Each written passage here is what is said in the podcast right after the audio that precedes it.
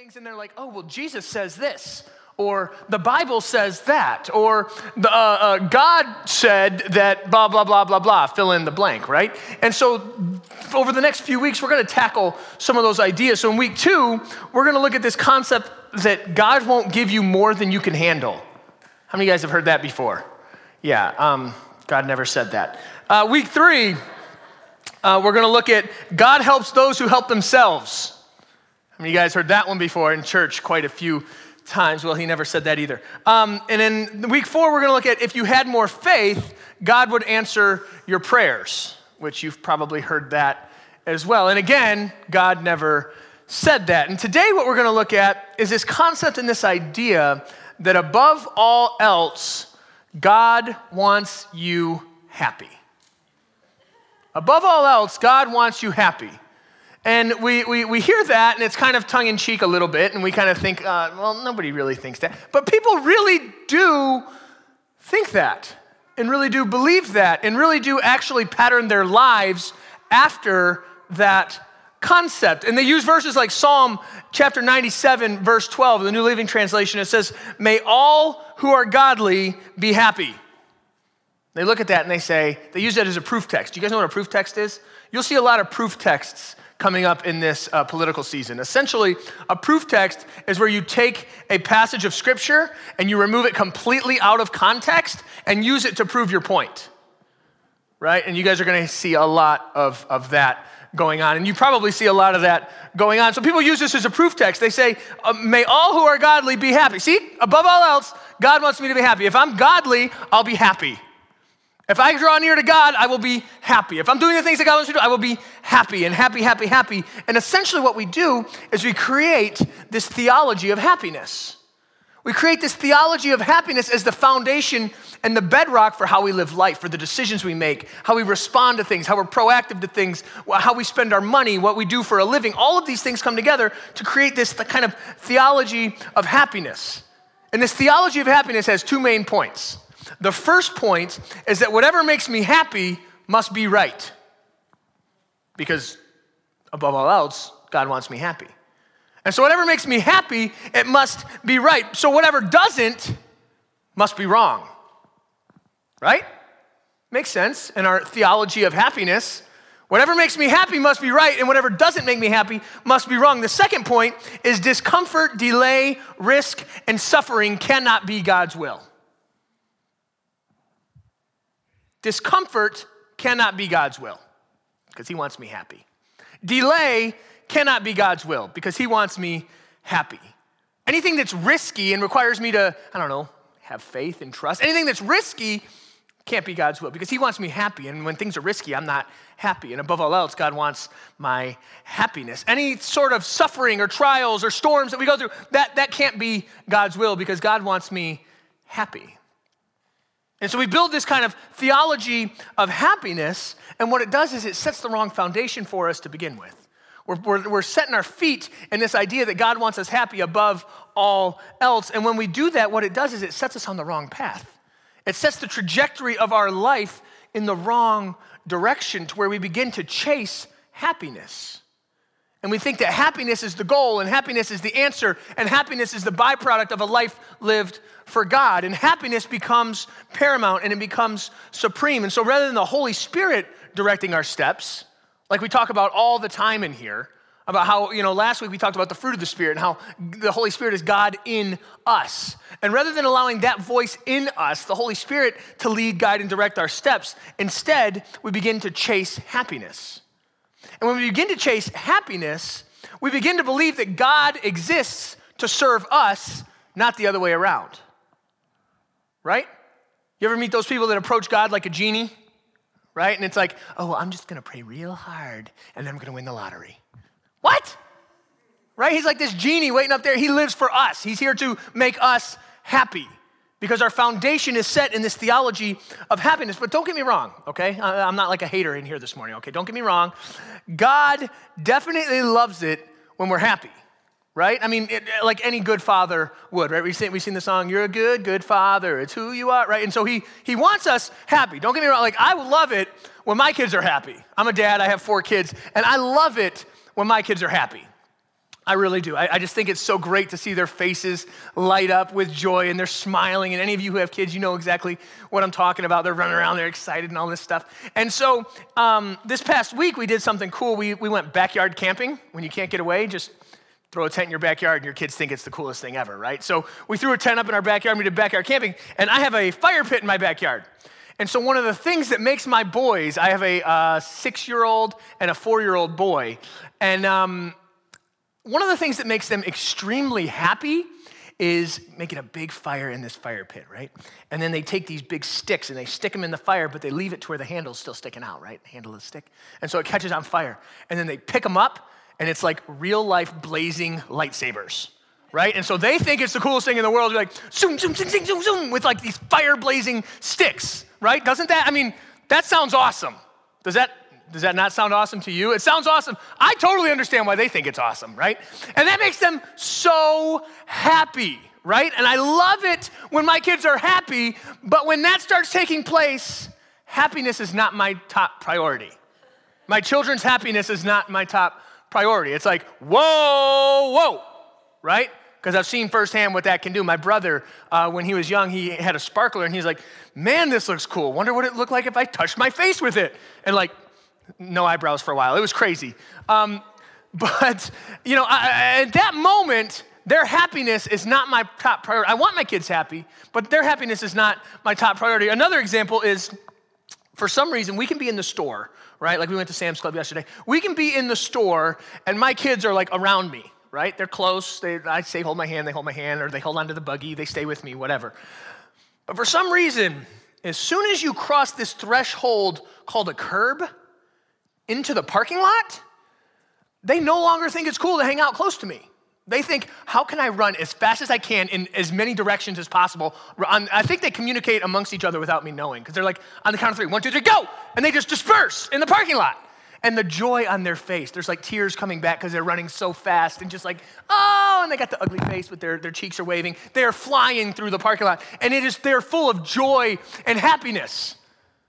But again, in that moment, their happiness is not my top priority. Above all else, in that moment, I do not want them happy. I want them near me and safe because they're little people, and cars don't see little people, right?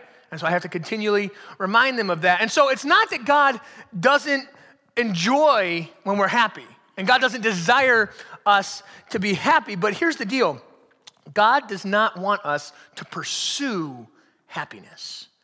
Our foundation doesn't need to be laid in this happiness, and the trajectory and, and direction of our life doesn't need to be pursuing and chasing happiness. God doesn't want us to pursue happiness, God wants us to pursue Him. And there's a fundamental difference there.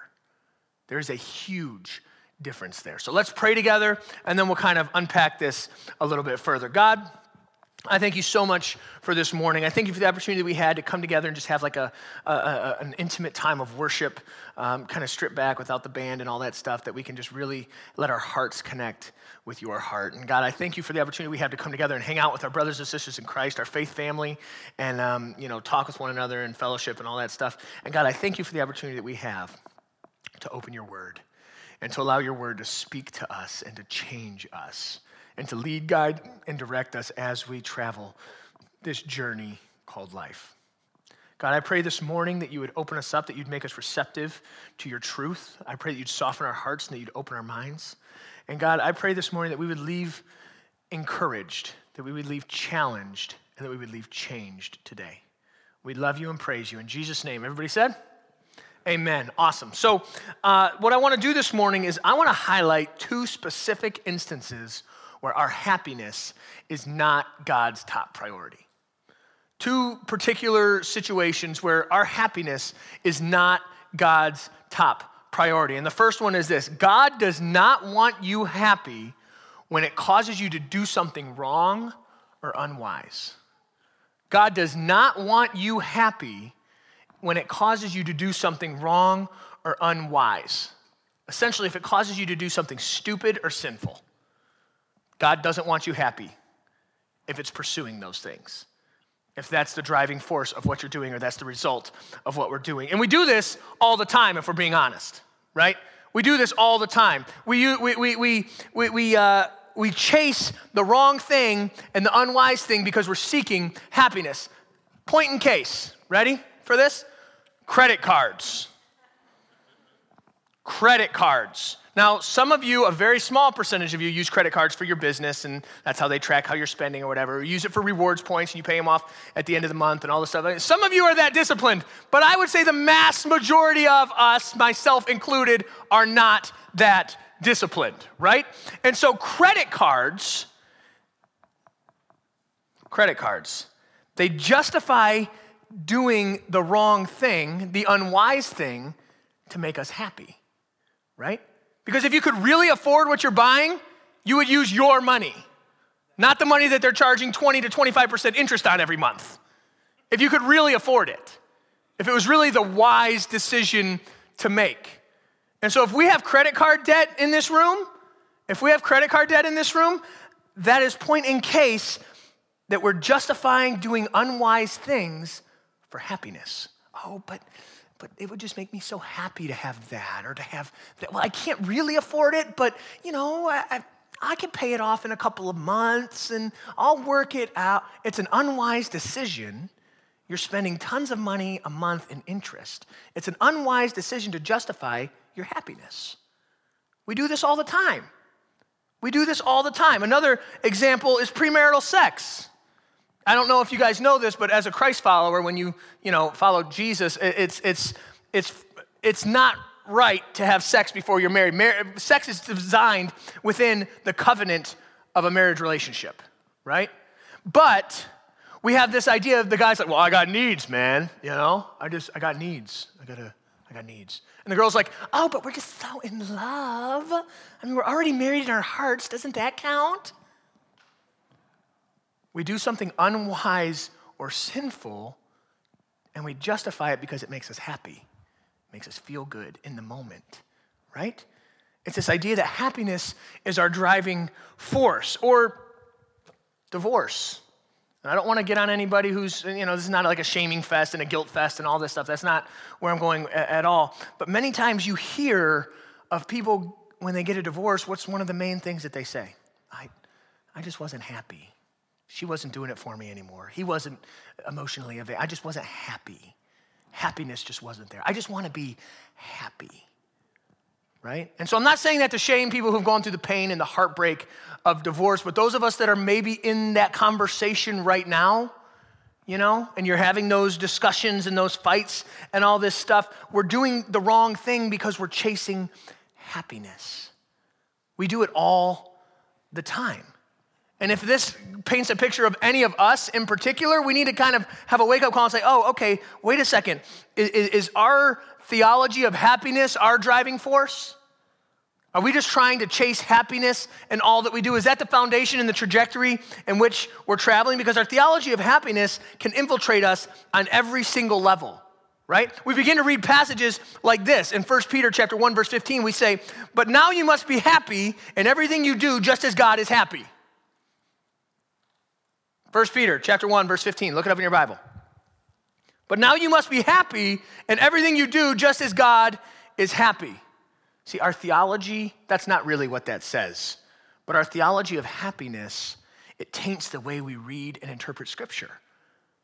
You have entire books and entire sermon series, entire churches full of people saying, Be happy. God wants you happy. Happiness above all else. Happy, happy, happy, happy, happy, happy, happy, happy, happy. Right? It taints the way we approach and read Scripture, but not only that, it taints the way we read and interpret life. And everything in our life becomes about happiness and gratification and all of these different things. See, 1 Peter chapter 1, verse 15 really says, But now you must be holy in everything you do, just as God is holy. And oftentimes we exchange holiness for happiness and gratification. It's a very, very dangerous, dangerous line to walk because God's highest calling is not your happiness. God's highest calling is your holiness. And so God doesn't want you happy when it causes you to do something wrong or unwise. Scripture tells us that God calls us to be holy, so be holy in all that you do. And so if we seek God over happiness in our purchases, if we seek God over happiness in our marriage, if we seek God over happiness in our sex life, if we seek God over happiness in our work situations, happiness won't have the power to cause us to do the wrong and unwise things. Happiness won't have that power because we're seeking holiness versus happiness. Does that make sense? And so, see how it rocks us at the very foundation? Because last time you bought something, when, when, when was the last time you bought something and paused and said, okay, what does God think about this purchase? What does God think about how I'm spending my money here? What does God think about this? Or are we thinking, happy, happy, happy, happy, happy, happy, happy, happy, happy, I want that. Ooh, shiny, big, new, nice, ah, happy, happy, happy, happy, happy, happy. Give me, give me, give me, give me happy. I mean, think about it. Same thing in our marriage. When's the last time we looked and said, Am I being a godly, am I responding in a godly way, or am I just trying to make myself happy? Do I want her to put all the kids to bed tonight so I can be happy? Or do I want to be like Jesus, self serving, and say, Baby, let me put them to bed. You go put your feet up. I didn't do that last night, but that would be nice if I did. right? I mean, think about it in our, in our relationships, in our marriages, in our purchases, right? In our sex life, especially those of us who are not married yet. Think about it. Or those of us who are married. Am I trying to make me happy? Or am I seeking God in this situation? Or our work situations? Am I seeking God about my work situations or am I seeking happiness in my work situation? Because it would make a lot of us really happy to go in and tell off our boss. Can I get an amen? Hopefully, some of you, your bosses, don't go here. Um, you know, are we seeking God? Are we seeking holiness over happiness in these situations because God doesn't want you happy if it's causing you to do things that are wrong and unwise, sinful and stupid. God doesn't want you happy above all else in those circumstances. He wants us to pursue holiness over happiness. The second instance that God does not want you happy is when it's grounded and founded in the things of this world. When it's grounded and founded in the things of this world, God does not necessarily want you happy above all else. All you have to do is turn on the television or surf the internet for five minutes, and you'll find out all the things that you need to be happy. Am I right? You need a blanket with a bunch of holes in it that you can stick your arms through because you will be happy. A snuggie, right? That's all over the commercials and stuff. Uh, go on Google or go on Facebook. I, I, promise you they're listening to you. We'll talk about something and then I'll get all these ads about that thing the next day. Does anybody else, does that happen to anybody else? That's creepy. But you look on those ads, right? And it's like, have this and you'll be happy. Have this and your life will be fulfilled. Take this and life will be better, right? If you have this, your life will be better. If you drive that, you'll get the respect that you've wanted in the workplace, right? If you wear this, you'll finally have the confidence that you've been lacking your entire life. Buy this new outfit. Buy this new, this will fill the confidence void that you have. If you buy this, you will finally be happy, right? Things that are founded and grounded in this world. It's like a math equation that we've put together, right? It's this math equation of better possessions plus peaceful circumstances plus thrilling experiences plus the right relationships plus the perfect, perfect uh, appearance equals happiness. If you have all these, these things, then you will be happy. Happy, happy, happy, happy, happy. Right? It's this idea that better possessions, you need the newer, the brighter, the bigger, the faster, the shinier, because then you'll be happy right? Or, or, or peaceful circumstances. You need to be, uh, guys, you need to be on a, on a beach next to a bikini holding a corona, or ladies next to a stud on the beach holding a corona. Then you'll be happy, right? Then you'll be happy. The, the, the, peaceful circumstances or the thrilling experiences. Come to this sandals resort. Come to that. Go on this vacation. Go do this, uh, you know, crazy thing, chasing the next high. Then you'll be happy. Or the right relationships, waiting for Mr. and Mrs. Perfect to make our lives perfect. Maybe I'll finally be happy when I meet that other person. Newsflash, you have to be happy first. But when I meet that Mr. or Mrs. Right, then I'll be happy and I'll be fulfilled or the perfect appearance, right? If I have the new outfit or if I just shave off here and nip here and tuck there and, and you know, expand here and Botox there and all this different, then, then I'll be happy, right? If I can just lose that extra little five but then I will be happy. And the idea that all of this coming together makes happiness and creates happiness and creates this, this illusion that everything is great. But above all else, listen, God does not want us happy when it's based on those things, when it's chasing those things. Check out this passage in 1 John chapter 2, verse 15 through 17. It says, Do not love the world or anything in the world. If anyone loves the world, the love of the Father is not in him. It's like a huge kidney punch right there, is it not? Do not love the world or anything in the world. If anyone loves the world, the love of the Father is not in him. For everything in the world, the cravings of sinful man, the lust of his eyes, and the boasting of what he has and does comes not from the Father, but from the world. The world and its desires pass away, but the man who does the will of God lives forever. God does not want you happy based on the things of this world. God doesn't want you happy based on your possessions. God doesn't want you happy based on your appearance. God doesn't want you happy, you know, based on your relationships and, and, your boyfriends and your girlfriends and, and your status car that you drive or the status neighborhood and zip code that you live in. God doesn't want you happy based on those things because all of those things pass away. All of those things are fleeting. They're all happenings, right? He doesn't want your happiness based on happenings. God doesn't want you happy when it causes you to do something unwise and sinful. God doesn't want you happy if it's based only on the things of this world.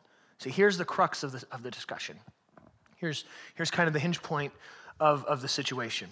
Above all else, God does not want you happy, God wants you blessed. Above all else, God does not want you happy, God wants you blessed. Because happiness is based on happenings, but being blessed is based on the goodness of God through relationship. And there's a fundamental difference there. What's really cool, the Greek word that's used in the New Testament for, for blessed is this word makarios, and it literally is translated to mean more than happy. Isn't that cool how that works out? God doesn't want you happy, God wants you blessed. And blessed doesn't mean a license plate on the front of a car that you can't afford, okay? Because that's the, the if you guys, you guys know exactly what I'm talking about. They got that weird cursive, uh, you know, font, and it says blessed on the front of the pink Cadillac, and they get out and you're like, you can't afford that pink Cadillac. Oh, but I'm blessed, praise Jesus, right? I mean, come on right? Blessed does not mean a license plate on the front of a car that you can't afford or a sign on the door of a house that you can't afford, okay? That is not what blessed means. Blessed does also does not mean that there's no trials in your life. Blessed does not mean that there's no storms, there's no struggles, there's no fights with your spouse, there's no bad days at work, there's no struggles and frustrations at work, there's no frustrations with your kids. That's not what blessed means. Blessed is having the goodness of God in the middle of the trials, in the middle of the storms, in the middle of the frustrations. Does that make sense? And so God doesn't want us happy, God wants us blessed. And so I started the discussion this morning with Psalm chapter 97, verse 12. Remember that, that proof text that I told you about? Well, let me, let me reread it and read the actually the whole verse. It says, May all who are godly be happy in the Lord and praise his holy name. May all who are godly be happy in the Lord and praise his holy name. You see, there's something cool that begins to happen, something awesome when we begin to pursue God. Something really, really, really, really, really awesome takes place. There's something awesome that happens when we allow the Holy Spirit to lead us, like we've been talking about the last few weeks something really, really cool happens. It's outlined in Psalm chapter 37, verse 4. It says, Delight yourself in the Lord, and he will give you the desire of your heart. This is another one of those proof texts where they take it and they say, See, God wants you happy. God wants you to have all your heart's desires. But that's not where it was going when it was originally written in the Hebrew. See, the Hebrew word for the word delight here, it literally means to be made soft and pliable to be made soft and pliable. And so it's this idea make yourself soft and pliable to the Lord, and He will give you the desires of your heart. You know what that means? That the closer we draw to Jesus, the more that our heart becomes like His heart. And the desires of our heart become the desires of God. Does that make sense? See, he wants relationship with us because he wants the things that break his heart begin to break our heart. The things that make his heart full of joy and excitement make our heart full of joy and excitement. The things that frustrate his heart begin to frustrate our heart. And so it says, make yourself pliable and soft to the Lord, and he will give you the desires of your heart. As we pursue the things of God over the things of this world, when we pursue holiness over happiness, our heart's desires begin to mold to mirror the desires of God. And so then we are even more fulfilled than we even could have been with the snuggies and the cars and the houses and all this different stuff. Because we are having the desires of our heart fulfilled because the desires of our heart are aligning with the desires of the heart of God. Does that make sense? And so it's very, very, very, very, very important that we chase holiness over happiness. God never said his top priority is our happiness. God cares about our holiness.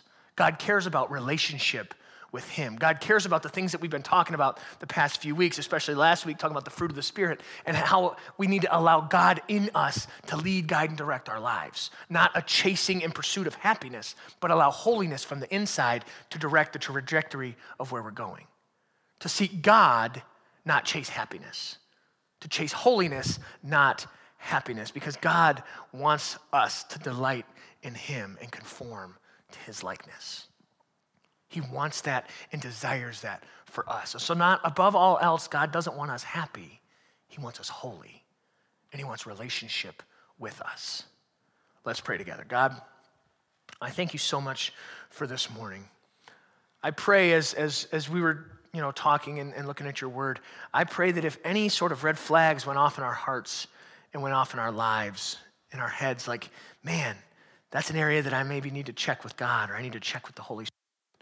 I pray not only would you give us the, the, the insight into that, but I pray that you give us the courage and the strength to do something about it, to make a change where change is necessary, to do an evaluation of ourselves and say, God, am I driven by a theology of happiness? Am I pursuing a work situation because of happiness? Am I pursuing a relationship because of happiness? Am I pursuing possessions because of happiness? Am I making decisions and justifying them with happiness, or am I seeking you? Am I seeking the Holy Spirit? Am I seeking holiness? God, I pray this morning that you would enable us and empower us to have those conversations. And God, I pray that you would encourage us and challenge us, knowing that following Jesus in a relationship with God makes life better, but it also makes us better at life. Not this pursuit of happiness, but this relationship with you, this holiness. And God, if there are those of us in this room who have never even had, began this relationship or started this relationship, I pray that you'd send your Holy Spirit now and let them feel your arms embrace them. And they would know it's just a simple conversation of saying, God, let's do this. It's a simple conversation that takes a moment, but it's a relationship that lasts and works out a lifetime.